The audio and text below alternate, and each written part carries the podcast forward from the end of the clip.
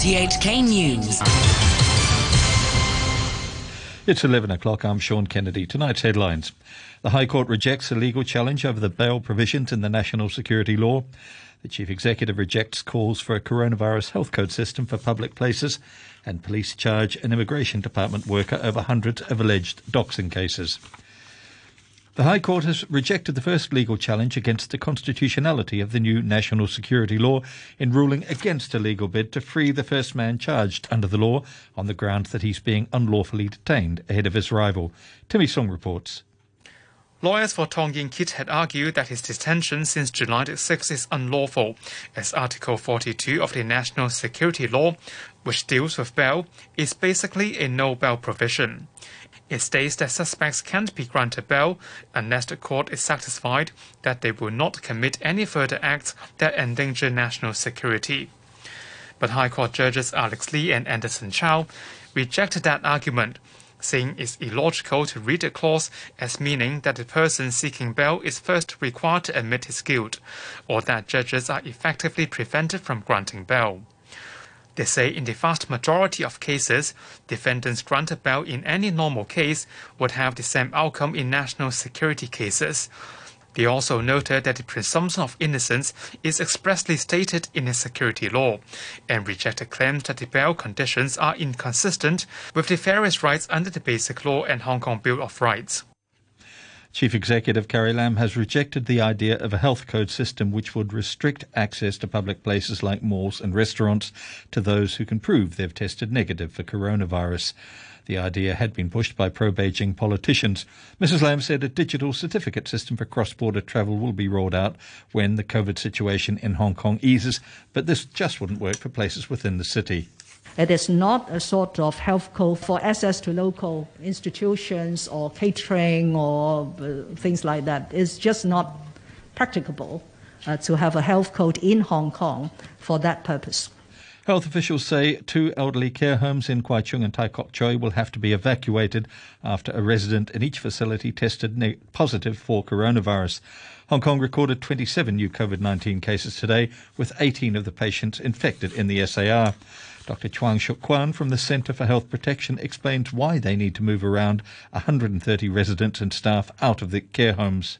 The elderly home, because they are one single um, floor open plan, so um, we consider the elderly home may need to be uh, evacuated. The possible choices are the um, uh, AWE, Jamukau, as well as the um, Fulam. Uh, so depends on their mobility and the suitability. They will be assessed by the the other colleagues in the uh, hospital authority as well as the social welfare department. It depends on the place of um, quarantine. The Secretary for Labour and Welfare, Law Chi Kwong, says the government's decision to abandon its attempt to change the city's extradition laws last year was partly down to the very first major protest against the move. Following the massive march on June the 9th, the government issued a statement saying it wanted lawmakers to continue scrutinising the extradition bill and it would have its second reading as planned in the coming days.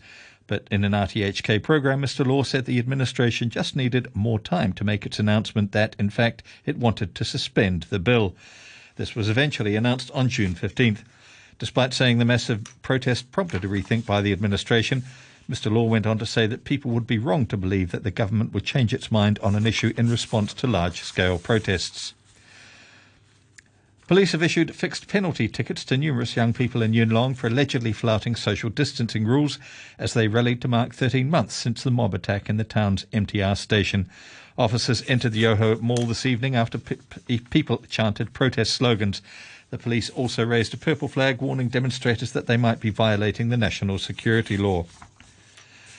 Police say they've charged a woman who works at the immigration department in relation to hundreds of alleged doxing cases.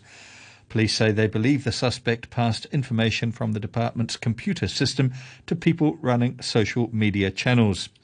The 25 year old clerical assistant is accused of misconduct in public office and access to a computer with dishonest intent. She's due to appear in Eastern Court tomorrow. You're tuned to RTHK. The time is coming up to five minutes past 11. Meanwhile, the CE has appealed to the public to get tested for COVID 19 when a free territory wide testing scheme starts at the beginning of next month. Richard Pine reports. The government says COVID 19 testing centres will be set up in all districts from September the 1st, and the testing scheme will initially run for one week, but could be extended for an additional seven days. They'll be open from 8 a.m. to 8 p.m., and people will first have to make appointments online by registering their name, identity card number, and mobile number. The government says qualified medical workers will take both nasal and throat swabs from the participants, and the sample will be assigned a code to protect people's privacy. It says samples will then be destroyed after the tests are completed. Those who test negative are to get a text message, while those who test positive will be contacted by the Department of Health for follow up treatment. Chief Executive Carrie Lam says everyone should take advantage of the opportunity to be tested, regardless of whether they're considered to be in a vulnerable group or not. She says she and her officials will lead by example. We will be the first to put ourselves through the universal community testing. I can assure you that. But Mrs. Lam says she hasn't set a target for how many people she'd like to see come forward for the tests. The Chief Secretary, Matthew Cheung, has urged young people not to be too choosy when looking for jobs, saying even dishwashing is good work experience. During a webinar organised by the Youth Development Commission, Mr. Cheung said the government is highly concerned about youth employment opportunities, with the latest jobless rate for people aged between 15 and 29 hitting a whopping 22.1%.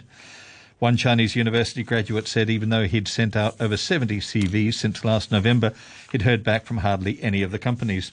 The Chief Secretary, who's the chairman of the Commission, said he would urge young people not to be too picky and they should manage their expectations.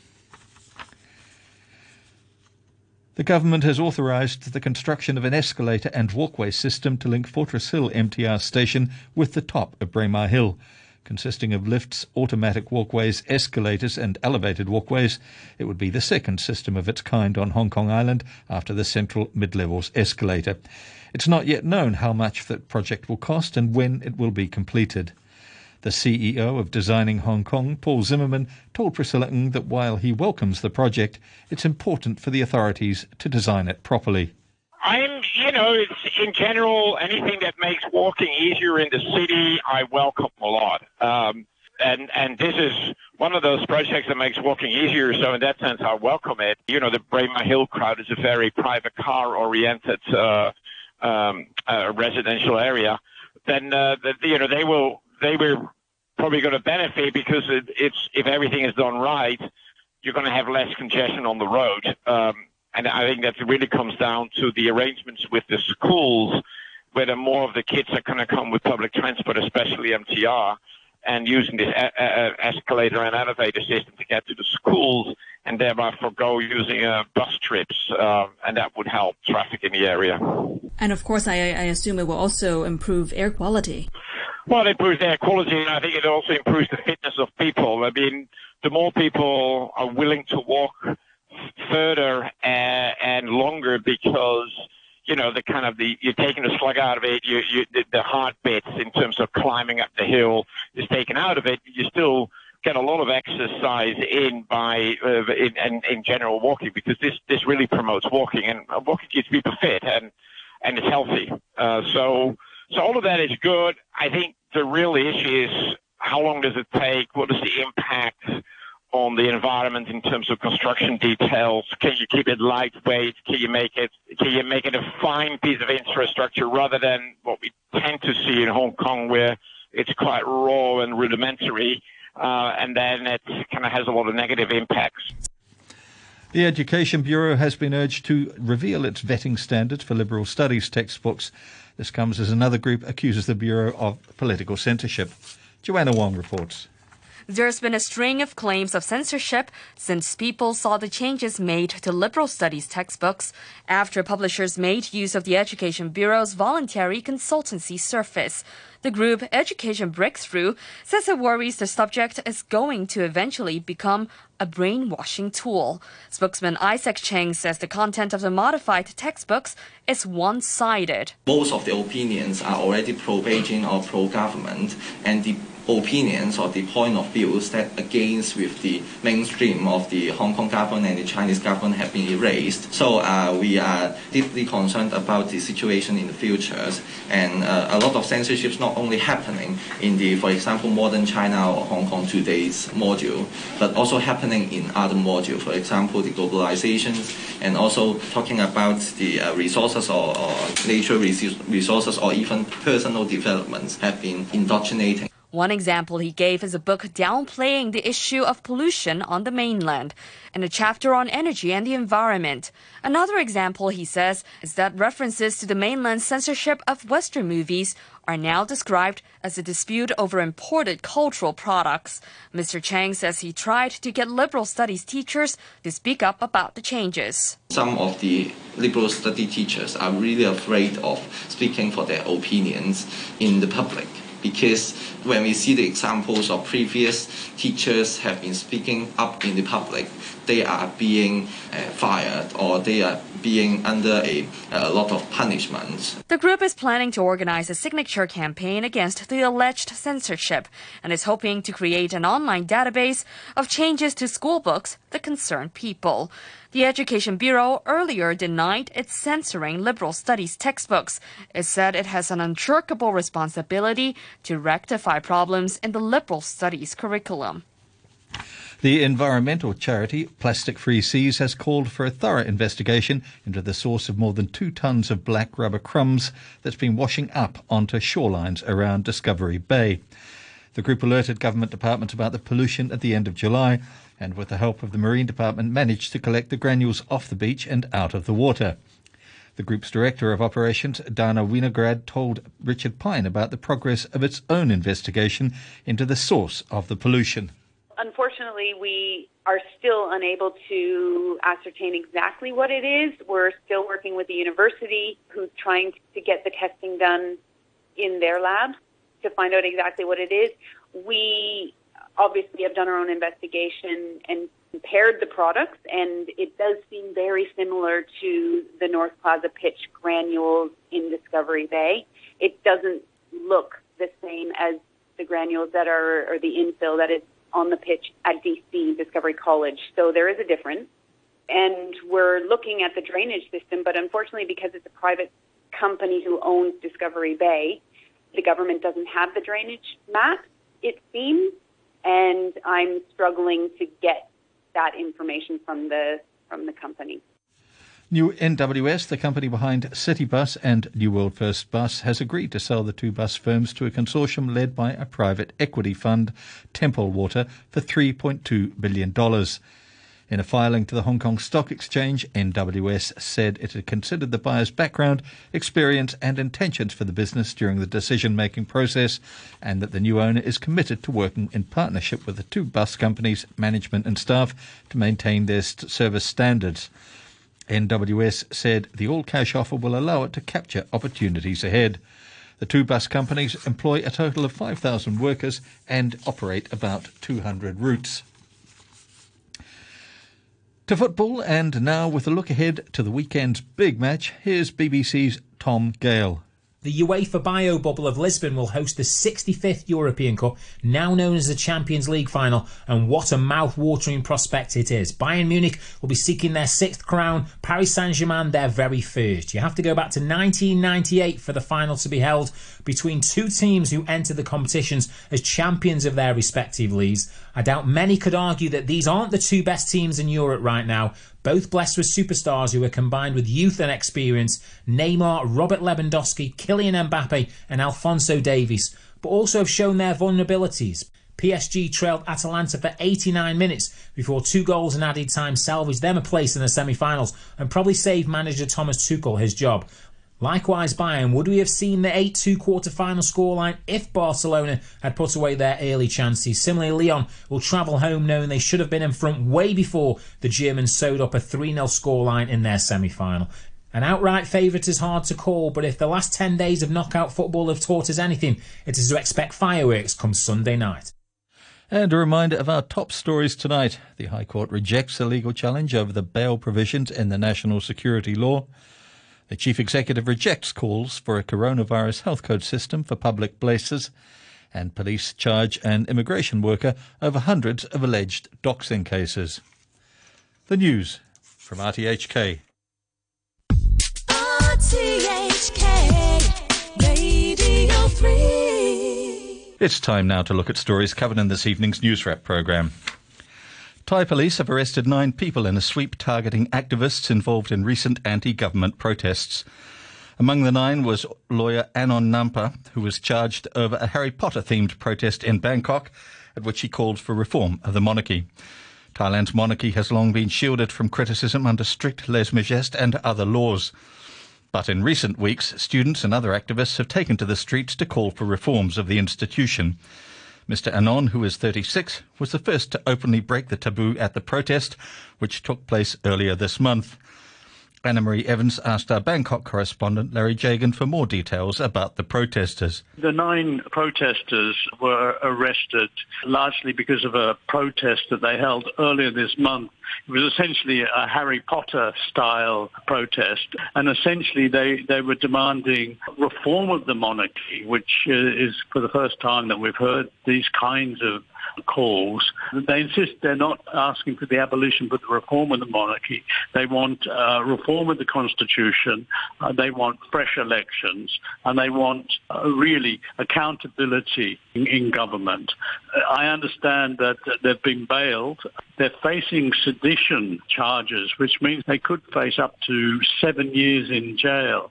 I gather at least another 20 are facing possible arrest. This is a typical strategy of the regime to crack down on the ringleaders of protests uh, in, in an effort to intimidate the rank and file. But this time, I suspect that it's going to misfire. It's it's already causing a furore on social media, which which which has been a, a different ingredient than, than we've seen in, in past protests, uh, particularly in 91, 92 and in 76, which ended in quite a lot of bloodshed. The hope is that there won't be a crackdown this time round uh, that results in the loss of life. Now, in terms of where they're asking for reform of the monarchy, what do they mean by that? Uh, they haven't spelt out what they actually mean, but obviously they want to see clearer guidelines as to what kind of criticism can be levelled against the monarchy. They're also concerned uh, about the power of the monarchy. Uh, that, that's not just the legal power, but the fact that the Crown Property Bureau, which is a massive economic organization uh, in this country, which controls most of the land. In fact, certainly all public land comes under it. Under the previous king, uh, it was regarded as being held in trust for the Thai people, but this king has, has taken it all to be his personal wealth, and it, it, it certainly makes him the most wealthy and powerful individual in the country. He's also taking control of all the military troops and battalions in Bangkok.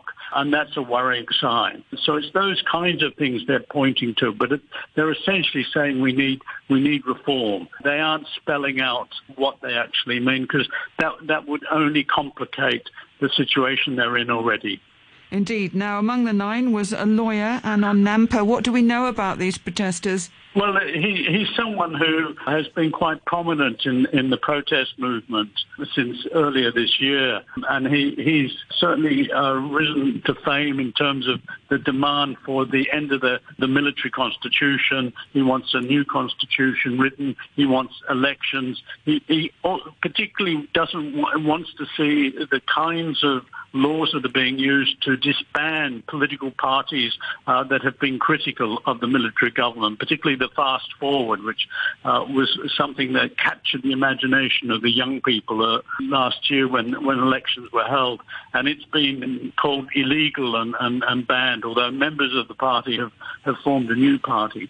Uh, and, and this is, I think, in some ways, not only is he one of the prominent people that has come to defend uh, Fast Forward, but it's something that, that really has rankled young people as a whole because they saw this as, as representing their voice in politics and, and they've seen it crushed. Many of these people that I've spoken to said back in 2014 when the military coup took place, let's give General Prayut a chance. Let's see if he is going to root out corruption. And after about two years, they've increasingly got disillusioned. And it's, people, it's, it's prominent professionals like Anon Nampha that, that have come to the forefront. Anon Nampha is, is, leading really what I, I regard as more of a, a, a, civilian thrust, more of a civil society type movement for reform than representing uh, political parties or a political ideology. Joe Biden has been speaking at the final day of the Democratic National Convention in what's been described as the most important political speech of his 50 year political career. In his acceptance speech as the party's presidential nominee, Mr. Biden vowed to unite an America torn by crisis and contempt. At 77 years old, Mr. Biden is America's oldest presidential nominee for a major party. And last night's keynote address was the speech of a lifetime for him.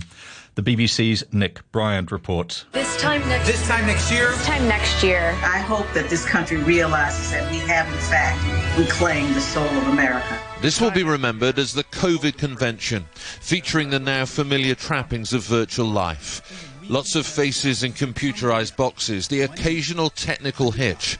But politically, this week has gone smoothly for the Democrats. In the absence of delegates, it's been easy to project unity. You know, when Donald Trump spoke at his inauguration about American carnage, I assumed that was something he was against not a campaign promise. Last night's host was the actress Julia Louis Dreyfus, who hammered home the Democrats' theme of the week what they see as the total contrast between the character of Joe Biden and the character of Donald Trump. A couple of years ago, I was diagnosed with cancer, and I was absolutely terrified. One of the first people who called me was Joe. His real warmth and kindness on that call man, I got to say, it made me cry. They've been turning this into the empathy election. Joe Biden's empathy is genuine. You can feel it. Character is on the ballot. Compassion is on the ballot. Decency, science, democracy, they're all on the ballot. Joe Biden is not famed for his oratory. When he departs from a teleprompter, he can be rambling, even muddled. But last night he delivered what's widely being seen as the speech of his long political life. President takes no responsibility, refuses to lead, blames others, cozies up to dictators, and fans the flames of hate and division. He'll wake up every day believing the job is all about him, never about you. Is that the American you want for you, your family, your children? I see a different America. In this season of darkness, he claimed to be an ally of the light. We can choose a path of becoming angrier, less hopeful, more divided, a path of shadow and suspicion, or or we can choose a different path and together take this chance to heal, to reform, to unite, a path of hope and light. Some presidential candidates have offered personal narratives of wartime heroism or immigrant success. But at this time of so much bereavement, Joe Biden tells his story of personal grief. I have some idea how it feels to lose someone you love. I know that deep black hole that opens up in the middle of your chest and you feel like you're being sucked into it. I found the best way through pain and loss and grief is to find purpose. And his purpose right now is to heal this fractured nation. May history be able to say that the end of this chapter of American darkness began here tonight as love and hope and light join in the battle for the soul of the nation. Joe Biden stopped short of framing this election as a battle of good versus evil, but his theme of light and darkness came pretty close. At the age of 77, he's not portraying himself as a restless reformer, but rather as a figure of reassurance and redemption. Thank you, and may God bless you, and may God protect our troops. Joe Biden ending that report. Beijing's wolf warrior diplomacy, as it's known, is running into growing opposition. The latest is from Vietnam, which has accused it of jeopardizing peace in the South China Sea after noting that Beijing appears to have deployed fighter jets and at least one bomber to disputed islands there. The US has also made a point of opposing China's claim to almost 90% of the sea, but Vietnam doesn't have Washington's heft. The BBC's Celia Hatton reports. Vietnam has been becoming increasingly vocal. Uh, China really started ramping up its actions in the Paracel Islands. That's that's part of the South China Sea that Vietnam lays claims to. Uh, it started ramping up its its actions back in April, and each time China's done something new, Vietnam has has protested. In a way, though, Vietnam has a, a trump card in its pocket in that it could start swaying more of its diplomatic uh, relations towards the United States. The Trump administration certainly has been reaching out to Hanoi, and that's really what Beijing doesn't want. China has been pushing forward its agenda in the South China Sea for decades now, and it's really been ramping up those operations in the past few years uh, under the leadership of Xi Jinping. That's because the South China Sea is strategically vital for most of the countries in the region. About a third of the world's trade passes through the waters of the South China Sea every year, around $3.4 trillion worth of trade. Now, two thirds of China's trade goes through the sea. Half of Japan's trade goes through the sea. And so whoever controls those waters really controls the global economy to a certain extent. And that's why China has been so assertive in trying to make clear to countries in the region that it's not going to back down. Now, Nigeria isn't usually a country associated with ballet, but 11 year old Anthony Madu has shown the world his talent and passion for dance after a video of him dancing in the rain in Lagos went viral. The BBC's Chichi Izundu has been hearing from the dance prodigy. For four hours every day, this has been Anthony Mmesoma Madua's life for the past two years. My favorite combination in ballet is the Harlequinade variation. Yes, I so much love that variation. The 11 year old started dancing ballet after his parents relocated to a part of Nigeria's thriving commercial hub in Lagos. Five and six and seven and go. Why I love dancing is because I watched cartoons when I was small. Then I was inspired by it. When I see them dancing, I'm very very happy. I'll be smiling. And I told my mom that I want to dance ballet. Now, and turn out. So his mummy Foma went out to look for a school to teach her son his passion. It's not uh, something that people know too much about it. When they see him dancing, they were like, "What? What is this boy doing?" Since I got to know to know what ballet is, I give him my support. My boy like dancing it, so I allow him. The art and discipline of ballet classes are far from common in Nigeria, and if a school can be found and parents can afford to send their child to train, boys aren't usually the first choice. Anthony is just one of 20 students at the Leap of Dance Academy in Lagos. In the rain, barefoot on concrete ground in his compound, a video of Anthony dancing, leaping, twirling, displaying his skills went viral last week. His mum was shocked and surprised by the reaction.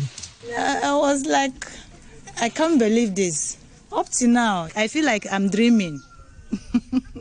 the sister is very excited about it. She's even the one that will, when when she sees it in net on the net, she will come and show me, "Mommy, come and see Anthony." Days later, Anthony was offered a scholarship to study ballet at the American Ballet Theatre School in New York. My name is Daniel Owishiniajala. I'm, I'm the creative director for Leap of Dance Academy here in Lagos, Nigeria. Mr. Daniels, as Anthony calls him, is a self taught teacher whose own passion led him to open the academy back in 2017. And since Anthony's video went viral, he's been flooded with donations to help to support the non-profit organisation. I'm so celebrating all the years of hard work and consistency and not giving up. Lovely. Good. And it's that hard work and discipline that Mr. Daniels wants parents to see in ballet. He wants to change the perception that the dance is un African and not beneficial to any child who takes part. Keep your arms open like that. The bad thing is that a lot of parents wouldn't want their children to do ballet because they think that it's going to um, be like a waste of time and all of that. And, you know, it's very good that we have parents nowadays who are actually telling like it's different from what you're thinking. Like ballet is not a distraction to your school. If you go into it, you'll be successful because the discipline of ballet can be taken to all parts of one's life. Three and four and five, COVID has suspended Anthony's ability to travel to the States, but the American Ballet Theatre School has arranged virtual classes for him to join in to keep up with his art. In the meantime, Anthony has this message for those interested in maybe wanting to learn how to master a plie. I want to let people know that ballet can grow here in Nigeria for everyone who wants to do ballet. Yes. 11 year old ballet dancer Anthony Madu ending that report. Those stories were part of the News Wrap program, which was broadcast on RTHK earlier this evening. Hi, I'm Lazy Lion. To fight this pandemic, take preventive measures when commuting. Avoid rush hours and busy times, and take advantage of flexible working hours. Wear a mask when taking a ride. If possible, open the windows to ventilate the vehicle. Clean your hands with liquid soap and water or alcohol based hand rub after using public transport or touching public facilities. Social distancing can help prevent the spread of COVID 19. Tips for you and me to prevent COVID 19. Radio 3 Weather. A look at the weather forecast for tonight and tomorrow. Mainly fine apart from isolated showers. Minimum temperature will be around 28 degrees. Very hot during the day. Maximum of around 34 degrees Celsius with winds that'll be light. The outlook, very hot with isolated showers on Sunday with a few showers early next week. Currently, the air quality health index here in Hong Kong is low to moderate. The readings are 3 and 5. At the observatory, the air temperature is 29 degrees Celsius. Relative humidity stands at 85% and the very hot weather warning is in effect.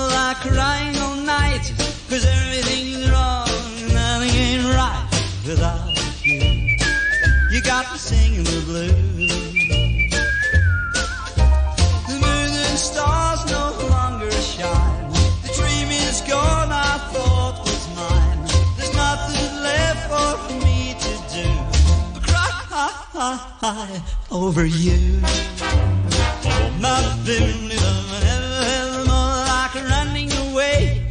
Why should I go? 'Cause I couldn't stay without you. You got me singing the blues.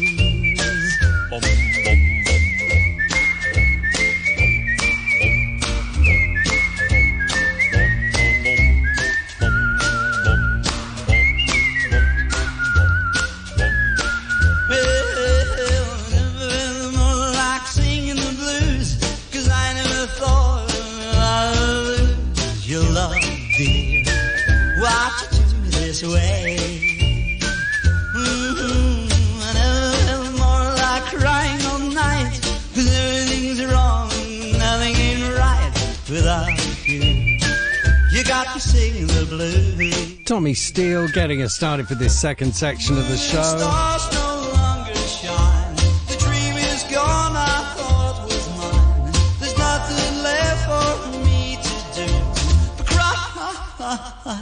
Over you.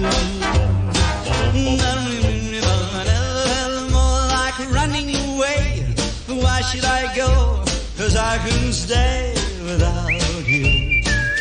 You gotta sing the blues. I don't know if you could call him like the originator of mumble rap. Yeah, but he certainly does mumble on his lyrics in that one. Tommy Steele singing the blues here on RTHK Radio 3. Simon Wilson sitting in for Uncle Ray, the world's most durable DJ. I'll be back with you on Monday night after the news at 10 with All the Way with Ray. Right now, assorted ballads and easy listening through till 1. If there's something you'd like to hear, the number 233 266.